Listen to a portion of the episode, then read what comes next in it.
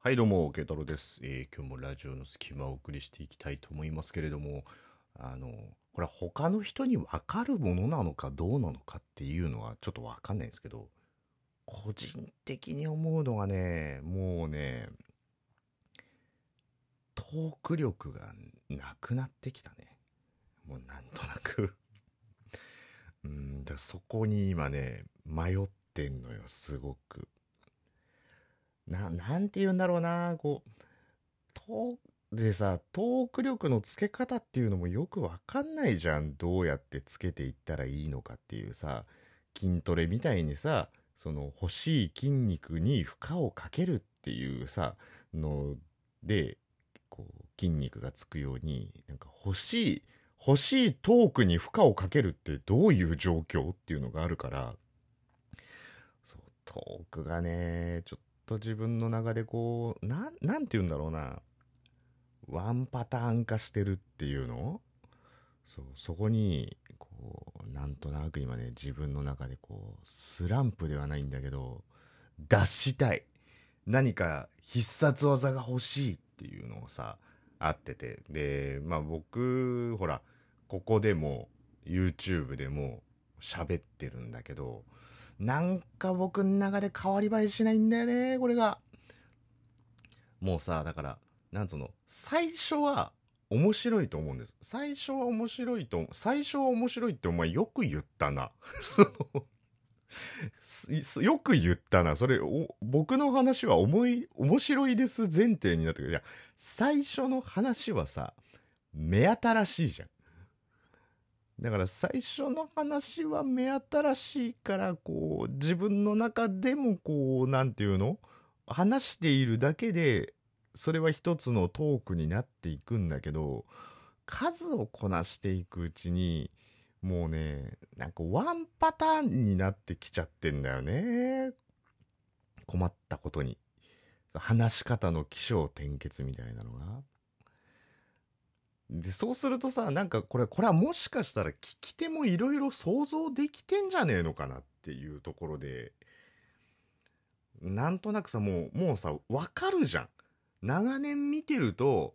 もうね、例えば初めて、キテレツ大百科を見たとしたらさ、もうとんがりを見たら、あー、これスネ夫のポジションだなっていうのってさ、わかるじゃん。ね、キテレツ見たときに、あ、これノビティングポジションでしょっていうね、その、まあ、なんとなくキャラクター的に冴えないいまいちなやつだけど、なんか隠し玉持ってんでしょっていうね、その、隠し玉持ってることによって、なんか一発逆転できるし、このヒエラルキーをひっくり返すことができるわけでしょっていう、そのさ、なんか、見てる側がわかるじゃん。だからこの、見てる側を、こう、なんて言うんだろう、度肝を抜くような、あの、展開みたいなのが、やっぱり僕の中で欲しいわけですよ。ドラえもんとかもそうだよね。ドラえもんとかも、あのび太のくせに生意気だぞとかって言って、こうぶん殴られたとすんじゃん。で、ぶん殴られたとしたらどうなるかって言ったら、大体ドラえもんのところに駆け込んで、で、そのヒエラルキーをひっくり返す、ね、ひっくり返すアイテムを私にくださいっていうところで、で、えーひっくり返すんだけど、最終的にその道具で失敗するみたいな、そういう流れじゃん。でも、やっぱそれだけじゃなくて、この、のび太のくせに生意気だぞっつってこう、ぶん殴られた瞬間に、ガンってこの、顔をちょっとね、こう、顔だけで受け止めるっていう感じで。おめえはオラに勝てねえ。戦わなくてもわかるっつったらさ、絶対見るでしょ、その回のドラえもん。どうしたどうしたってなるじゃん。ねえ、だからそれにこう、静香ちゃん大好き、静香ちゃん大好きっていう風になってたけど、ママから、のび太のママから、静香はね、私の娘なの、ええー、みたいなさ、そういうなんか、あの時の一晩だけの、あの時の粉の、ええー、好きだった静香ちゃんと、兄弟みたいなさ、そういう、そういう展開だったら見たいじゃん。だからさ、そ、そ、そういうのが、ない、もうなんかこうみんな、惰性でしょ？こう、ドラえもんとかそういうの見るときって。で、ほら、ドラえもん側もちょっと惰性なところあるじゃん。じゃガリバートンネルって、そのトンネルくぐると自分がちっちゃくなるっていうガリバートンネルとスモールライトの差は何ですかみたいな感じになってきちゃったりとか、それって一緒なんじゃないですかみたいなさ、そういう風になってきちゃうし、ね、基本的にもしもボックスがあれば全部解決するんじゃないんですかみたいな風になってたりとかさ、そうだ、ちょっとそのドラえもん側も、こうマンネリ化をしているなっていうところだから、毎回毎回ね、こう目が離せないようなワクワク感もないし、まあ、最近に至っては、ドラえもんついにやらかしたよね、もう。もうドラえもんもう映画基本的に芯つけちゃってるもん、もうね。もう、のび太の恐竜に対して、のび太の新恐竜とかさ、ね、のび太の新魔界大冒険って、もう完全に焼き直しをもう堂々と出してるじゃん。じゃあ何？僕もじゃあ、新ラジオの隙間とかってつけたらちょっとなんかなんのかっていう感じはするけど、なんかね。うん、だからもう単純にもう、あの、ラジオの隙間は、えー最終回ですっていう、えー次回から新ラジオの隙間が始まりますみたいな感じでさ、その、そう、だからといって、こう、何かこう、トリッキーなことができるわけじゃないっていうね。そう、だからそこが、まあでもさ、これ、僕本当にフリートークなんですよ。録画ボタンを押して、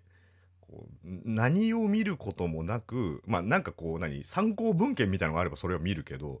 基本的にはこうマイクに向かって喋ってるだけだから、台本一切ないのよ。そう。じゃあ台本書いたらいいかっって言ったらさ、なんか、それもちょっとなんかライブ感が出ないかなっていう。これあくまで僕の番組のスタイルだから、台本を書いた方がいい、多分他のね、配信してる人はいると思うから、これあくまで僕のスタイルの話なんだけど、そう。いや、昨日ね、渋谷の街を歩いていたらさ、全裸でさ、股間をプリングルスで隠してる謎のおじさんがいたんだよね。かっこここで驚いた口調で言うとかっていうのってさ、なんか違うじゃん。なんか普通いる股間プリングルスで隠すやつっている？と二度聞いてみるみたいなさ。そう、だからそういうのがないから、だからこう、用意ドンで歩き出しちゃって、そうすると結局歩き慣れた道しか歩き、何、歩いてないみたいな、なんかそういうのがあるんだけど、後で自分で聞き返すと、まあ、いつものワンパターンのトークだなっていうのを思うんだよね。なんかこう、なんつうの、トリッキーなさ、なんかこう、トークをしている間にフックっていう、一回こう、何の気ないちょっとした話をヒュッと出す、このトークの中でフックを一回ピュッと出した上で物語の最後の方で、そのフックで出したトークに対してのオチをつける、えー名付けてツバメ返しみたいなさ、その、こう、フックからのツバメ返しみたいな感じの、そういうなんかこう、話術みたいなさ、話術みたいなのがあれば、もうちょっとこう、広がる。うん、もう、毎回毎回もうね、こう、ジャイアンなのか豚ゴリラなのかの差でしょみたいな感じじゃなくて、いや、すげえ今回恋愛もののドロドロしたやつだな、この藤子不二雄作品みたいなさ、そういう新境地が迎えられるんじゃないかって思うんだけど、これどうやったら身につくもんなんかね？うーん、だからそこをすごく僕の中ではこう悩んでると言いますか。でもさ、人のものって割とよ、よくこう分析できるじゃん。悩み事もそうじゃん。だからさ、僕なんかもう喋るよりプロデュースに回った方がいいのかなって思ったりとかするよね。もうなんか、ラジオトークとかでこういう風に喋ったらもうちょっと面白くできるかもしれないよっていうアドバイスをする側に回ったりとか。か僕ね、ぶっちゃけ今 YouTube やってるじゃん。で、ラジオトークもやってるでしょ。喋る、えー動画を撮るっていうことはやってるから、僕誰か一人プロデュースしてみたいなって すげえ思うんだよね。うん、まあ、あの、女子ね。女子に限る。なぜなら今自分が活躍している場は多分女性だったら、そうね、半年以内には多分その子、あの、ある程度のお小遣いが入ると思うぐらいの計画は取れるからさ。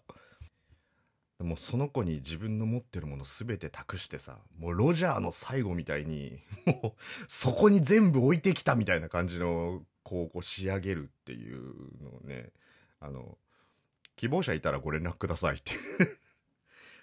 で、もう、あの、僕の夢はもうその女の子とマンツーマンでいろいろやってプロデュースして、ある程度収益化できるようになって、えー、その子の結婚式で、あの、僕がスピーチするみたいな、そういう。もうなんかそこまで見届けるみたいな感じのところで、うん、彼女が、ん、本当に旦那さんを見つけられてよかったと思います？みたいな、そういう、もうなんかそこら辺まで、こう、見届けたいっていうね。なんかそういうちょっとプロデュースみたいなのも、したら自分の新境地が見えるのかな？なんていうね、ことをちょっと思いましたんで、あの、いねえよって、お前にプロデュースされたい人は、まずいないって話だけど。でもね、多分ね、今やってるいろんなことって多分女性だったら1年以内に多分結構数万円入るぐらいのレベルにできるんじゃないかなっていう変な、こう自信というかチャレンジしてみたい欲求はあるんだけど、まあそんなことより自分のトーク力磨けって話だよなって思ったんですけど。うん、そんな感じでね、まあ自分自身もね、そのフックからのツバメ返しみたいな感じのトークの内容が話せたらいいなっていうところを、まあ思いましたっていうところでね。まあ最近いろいろ話してみて、まあ改めてトーク力まだまだだなって思ってみたっていうお話でございましたということで、ケタロでした。